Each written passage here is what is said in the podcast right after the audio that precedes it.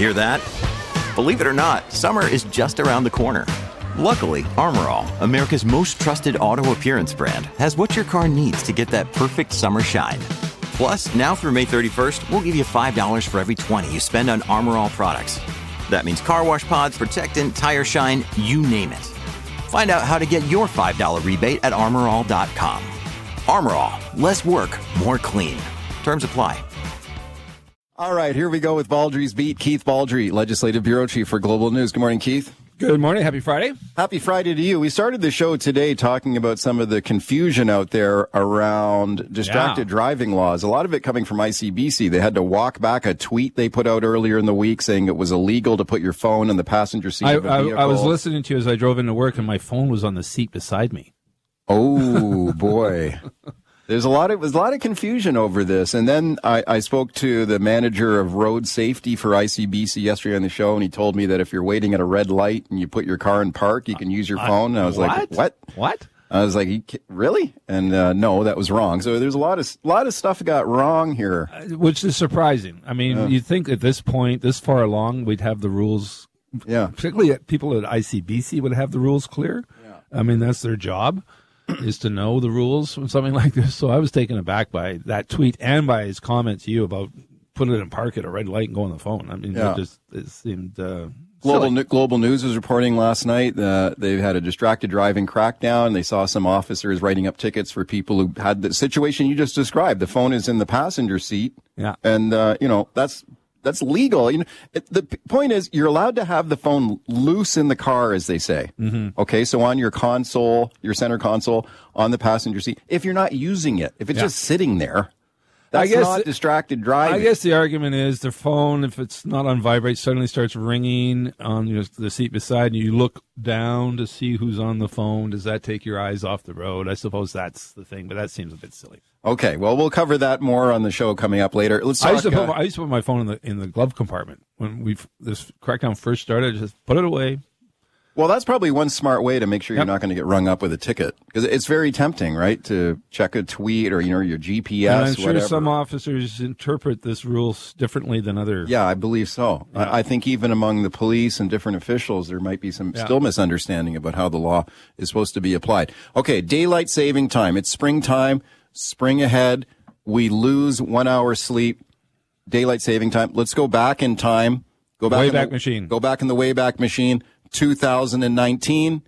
Then Premier John Horgan says he wanted to bring an end to all these time changes. Here's what he had to say.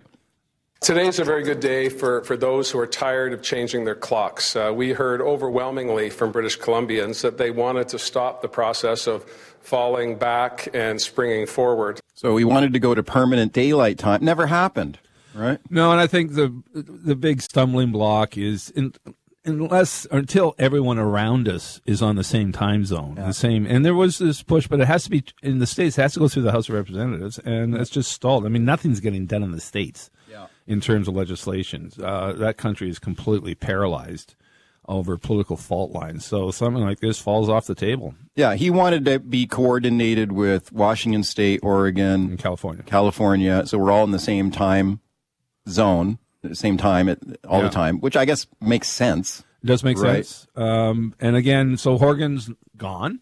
Yeah. Uh, David Eby's never, I've never even really detected any enthusiasm from Eby one way or another Yeah. on this. So I don't think, I think you've seen the, the, the political will behind this has disappeared. Um, but again, until the state signs on on this and we have a uniform time zone, it's just not going to happen. So I think that what he was hoping for some time ago is probably not going to materialize. Okay, the Liberals yesterday trying to put pressure on the government on this. Let's listen to Liberal MLA Todd Stone in the legislature yesterday. He's all talk and no clock. Instead of springing forward, instead of springing forward to act on permanent daylight savings time, the premier is falling back on tired excuses. Mr. Speaker, it's time, it's time to wake up and smell the coffee. Is the premier going to deliver real change or is he going to keep sleeping on the job? Okay. Tortured series of puns there. Yes, that was, was Todd spent a lot of time working on that on Got his that question. thesaurus out or something. It's funny, just as an aside, every question the liberals ask right now is is to the premier. Mm. The premier's not there. All right. Eby wasn't. He was only there one day this week, um, and premiers generally aren't there. Um, Christy Clark used to go to one question period a week. John Horgan one or two question periods a week. Same with David Eby. So, but every day, every single question and question period from the Liberals is directed at the premier. What do you think to- of that? Not exactly sure what the strategy is there. I guess I guess it helps them. They've been posting um, video clips from question period in news releases and probably on their website, and it's I guess designed to put the imprint the fact that they're asking questions of the premier and making the premier the focus of everything. They're not asking questions of any cabinet minister anymore. It's simply at the premier, even though the premier's not there. Okay, well, they're probably happy to have Eby there instead of Horgan, although the polls are still holding up fairly well for the NDP. Last few polls under- for Eby and the NDP were very strong. Eby was out polling uh, the, Liber- the Liberals and Kevin Falcon on pretty well every single issue. But Yeah. again, th- that, times will change. And again, as longer Eby's in the job, you know, governments pile up baggage. Yeah. Uh, we're headed for some rocky shoals with the economy. Um, the affordability issue continues to be elusive in terms of any solutions. So uh, the challenges are out there for Eby, and I, I think the Liberals are trying to frame this as the David again.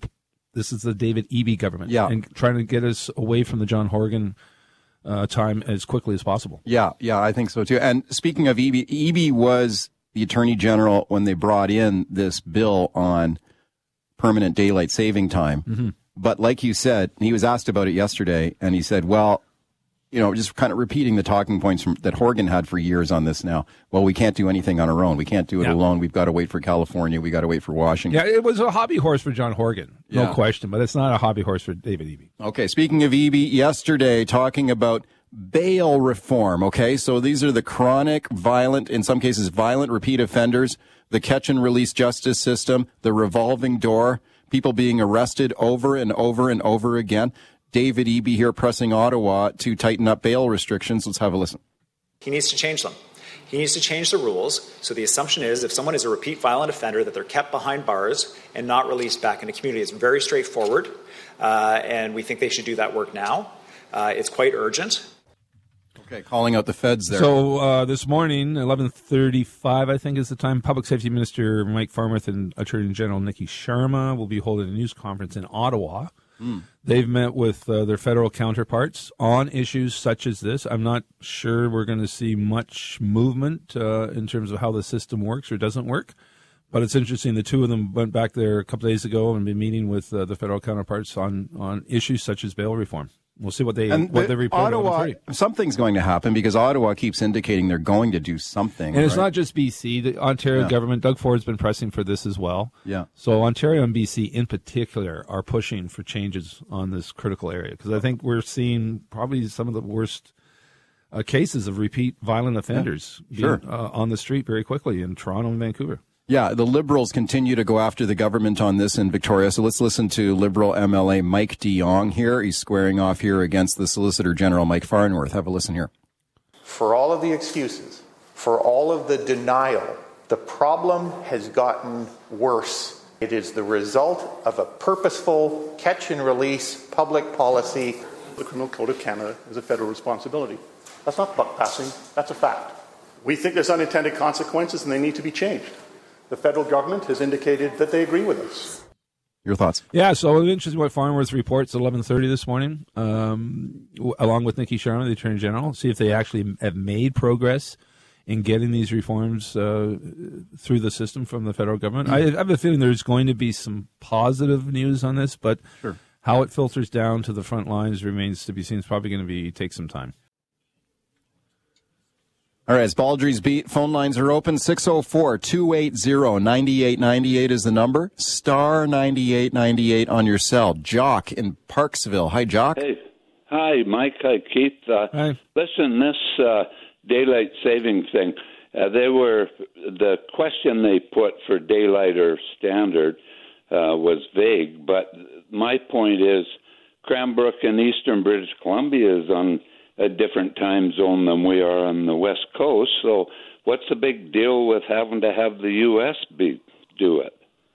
Well, that's kind of interesting. Well, Cranbrook's been in a different time zone for forever. they're, Uh, they're on the Alberta they're time on zone. Alberta time. Yeah. So, and that's a corner of the province that's right next to Alberta. Yeah. Uh, it's not Metro Vancouver. So I think it, in terms of population, that's a tiny, tiny, tiny fraction of the province. Yeah. Um, but again, I think it's more important we align ourselves with Seattle, Portland, and LA and Frisco in Yeah. terms of times. And as for you know, the caller referred to the the opinion polling and the survey that the government did four years ago on this file, and it was overwhelming response from the public to, to scrap the, the time change. Mhm. Right. And the question was, do you want to go to permanent daylight time? There was criticism that the other option wasn't offered on the survey. Standard time. Do you want to go to permanent standard time? Right. And we're going to get into that But later on the show. most people favor daylight time. Well, uh, you, you know, you'll get an argument both ways. It Uh, depends. you want you want you want darkness in the morning, or do, you know, or do you want in favor of daylight in the evening. Do you want a longer day or do you want a bit more sunshine in the morning? That's where it sort of breaks down. Let's go to Natalie on the line in Port Coquitlam. Hi, Natalie.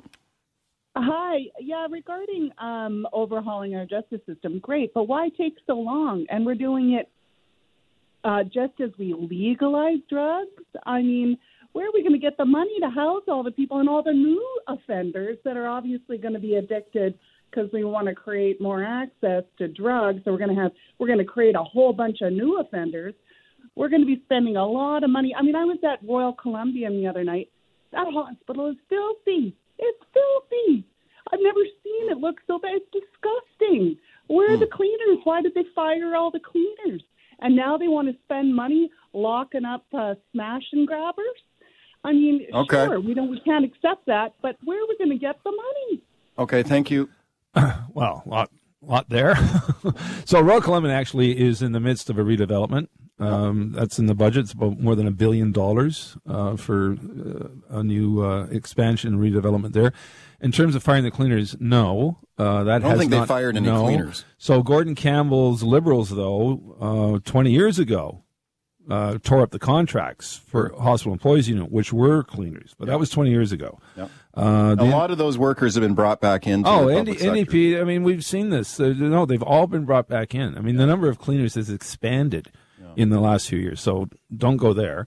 Uh, in terms of new facilities to house offenders, I mean, again, that's always the challenge of correctional facilities. Are always going to be um, question of whether there's Well, capacity. The goal of decriminalization is actually the opposite. I think Yeah. they want to You're not putting people in jail. create fewer offenders. because you have possession of drugs. So Yeah. no, she, I think she So misses the- the point. Well, I guess it remains to see be seen whether how the decrim is going to work out. Like the, the goal is to, if you decriminalize it, destigmatize drug use, it'll encourage more people to get help, get treatment. So it'll make the situation better. Now, there's an argument on the other side. No, you're going to make make it worse if you normalize access to drugs. You're going to have a mm-hmm. worse outcome. Well, we'll we will see. I guess. we'll see, and again, it's important. We're not decriminalizing trafficking. Right. It's, it's a big difference. Yeah. Just it's possession, possession. not trafficking. 604 280 9898 is the number to call. 604 280 9898. Star 9898 on your cell. Got open lines right now. If you call now, you're getting through. Star 9898 on your cell. Mike in the North Shore. Hey, uh, hi guys. I got one of those distracting driving tickets this week. North Van Marine Drive, red light. Pulled my phone out to put it on my charging pad in my Tesla, and the guy comes out of the bush and gives me a ticket. Um, I don't consider that distracting driving. And um, on the ticket, it says distracting driving while operating a motor vehicle on a highway. Mm-hmm. Mm-hmm. Okay. Yeah. So is that a mood point, or is it? I wasn't on a highway. Well, I guess it's highway under the law would include the road you were on. Mm-hmm. Where, where did you get caught?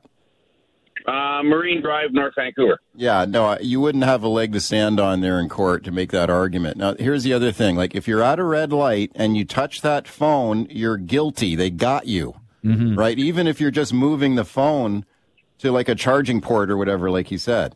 And my, my understanding of the law is if you touch that phone, the cop can write you up the, the distracted driving ticket, even if you're not you're just using it, just picking it up. Well, You touching. can touch your phone to hang it up, though. If you're talking on your, I know you're don't think you can. No, No. I'm not sure you can do that. No. And distracted driving is more than just phones. You Yeah. can actually get a distracted driving ticket. My understanding is if you're suddenly eating lunch and drinking coffee. Well, and, sure. um, and you know, reaching down. The the goal of distracted driving is to prevent you from taking your eyes off the road. Yeah. So any activity that in which you engage to do that, you're running a risk. The caller, though, got the ticket at a red light, which is the most common scenario for getting a distracted driving ticket. Like if you take a Oh. look, analyze some of the stats on this, where are most of these tickets written up?